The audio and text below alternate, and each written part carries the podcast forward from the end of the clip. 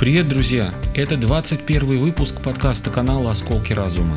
С вами по-прежнему я, Михаил Стронг, автор и ведущий канала. Продолжаем сегодня говорить про технологии, но сместим вектор своего внимания со среды интернет на разработчиков ПО, то есть программного обеспечения. Коснемся известных операционных систем и немного больше. Ну и давайте начинать. Вот почему бесит, когда думают за пользователя. Политика создателей программного обеспечения, когда они думают, что идиот-пользователь ничего не знает и ничего не понимает, а мы сейчас подумаем за него и все за него сделаем, мне не нравилось никогда. Именно по этой причине до степени отторжения раздражает яблочная продукция со своим надменно высокомерным отношением к пользователям. Но проблема в том, что в том же направлении сейчас идет и производитель, который окна. Современные системы, которые этот производитель выпускает, больше не предоставляют пользователю возможности обновляться по желанию или перезагружать компьютер по желанию, когда этого захочет сам пользователь. За него и тут подумали. Применительно к среднестатистическому пользователю-обывателю, который на компьютере смотрит кино или ставит ленту какой-нибудь социальной сети, это, наверное, нормально. Но многие люди Уважаемые разработчики, представьте себе, что остались и такие. Используют компьютеры чуть более разносторонне. Для последних такие новшества не несут ничего хорошего. Это не оптимизация, а создание условий, при которых в каждый конкретный момент времени пользователю могут нанести удар в спину со стороны программного обеспечения, за которое этот пользователь даже и денег заплатил. Современные системы, оконные в данном случае, обновляются по собственному усмотрению, а потом перезагружают компьютер, опять же, когда считают это наиболее удобным для кого? Для пользователя. К сожалению, для самого пользователя эти системы не работают так, как этому пользователю нужно.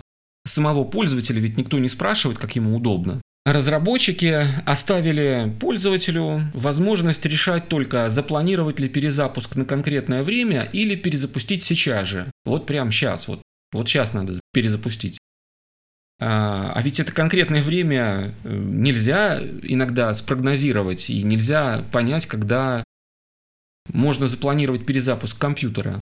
А никаких других опций пользователю не предоставлено. А зачем? И если пользователь ничего в этой ситуации не предпримет, вот два варианта, конкретное время не подходит, и сейчас же перезапустить не подходит, то система осуществляет перезапуск, когда и кажется целесообразным. Вот так вот. Но вот знаете, это же, ребят, пользователь, э, компьютер-то пользователя, а не программистов. Почему вы перезагружаете э, компьютер, когда удобно вам, программистам? Ситуация выглядит явным вторжением в ли, на личную территорию пользователя. Еще это выглядит так, как, что пользователя э, лишают свободы э, использования его компьютера. И тут, конечно, сложный вопрос э, поднимается. Ведь э, пользователь это, это программное обеспечение не разрабатывал, и насколько вообще это программное обеспечение его. Получается так, что этому пользователю дают возможность пользоваться разработанным программным обеспечением, которое кто-то другой разработал. А ему это просто дают, предоставляют возможность. Вопрос такой.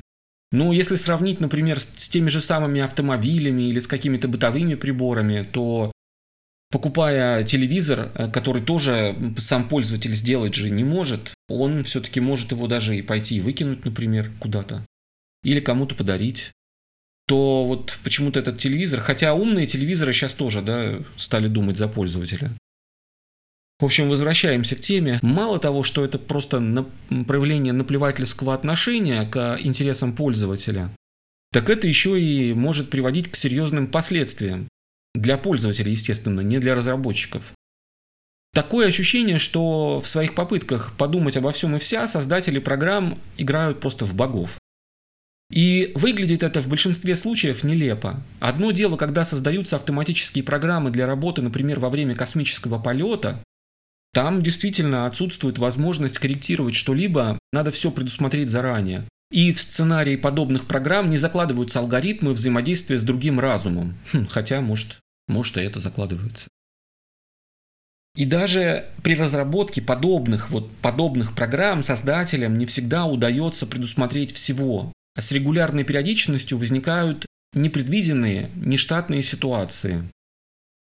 В ситуациях же, когда одни люди пытаются все продумать за других людей, получается, что тех, за кого думают, как бы лишают права выбора, свободы. И это не очень хорошо выглядит.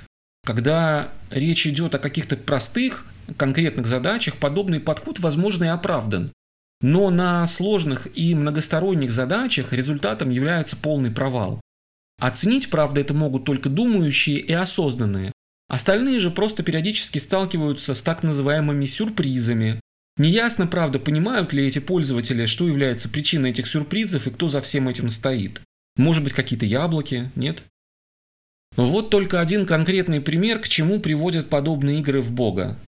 Стояла на конкретной машине задача по апскейлингу одного фильма. Апскейлинг – это повышение разрешения, изначального разрешения э, фильма. Эта задача требует огромного количества машинных ресурсов. И на выполнение апскейла одного полнометражного фильма может и две недели требоваться чистого машинного времени. А зависит от быстродействия машины. Очевидно, что к данному времени необходимо прибавлять то время, когда машина уходит в сон и не работает.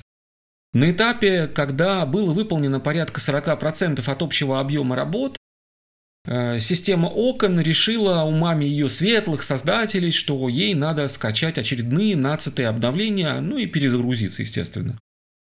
Было предложено, как уже было указано выше, две опции. Напомню, конкретная дата перезагрузки или перезагрузка вот здесь и сейчас. Но ни одна из этих конкретных опций не подходила, потому что нельзя было перезапускаться сейчас, это убило бы всю э, сделанную до этого работу, и нельзя было запланировать перезапуск, потому что было неизвестно, когда эта работа будет окончена. С учетом э, того времени, когда машина, компьютер э, должна была простаивать в режиме гибернации, режим сна. В итоге ситуация была оставлена без э, решения, а компьютер, ну, в общем, поскольку без решения, все процессы убил и перезагрузил его принудительно вот следующей же ночью. Вся работа над проектом была уничтожена, а ведь это компьютерное время и физическое время, электроэнергия и так далее. Кто вот это все будет компенсировать? И ладно бы, что в этой ситуации, конкретно описываемой, не было каких-то серьезных последствий коммерческих, потому что это был непрофессиональный заказ. И работа, в общем, могла быть повторена, можно было все заново поставить на, на обработку, последствий не было. Ну, в общем, относительно не было.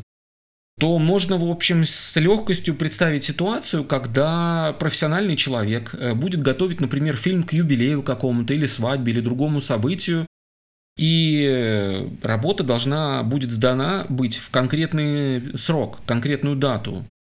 И вот операционная система возьмет да и уничтожит все, что делалось.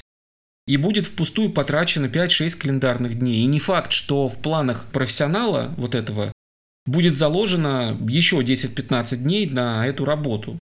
Иногда этого времени просто нет. И каким образом человеку необходимо Э, выходить вот из этой ситуации будет. Как гарантировать себя от такого беспредела? Кажется, что все-таки стоит оставить пользователям ну, чуть больше свободы. Не, не стоит забирать свободу у пользователя. И не стоит программистам играть в богов постоянно. Кажется, что вы, ребят, заигрались.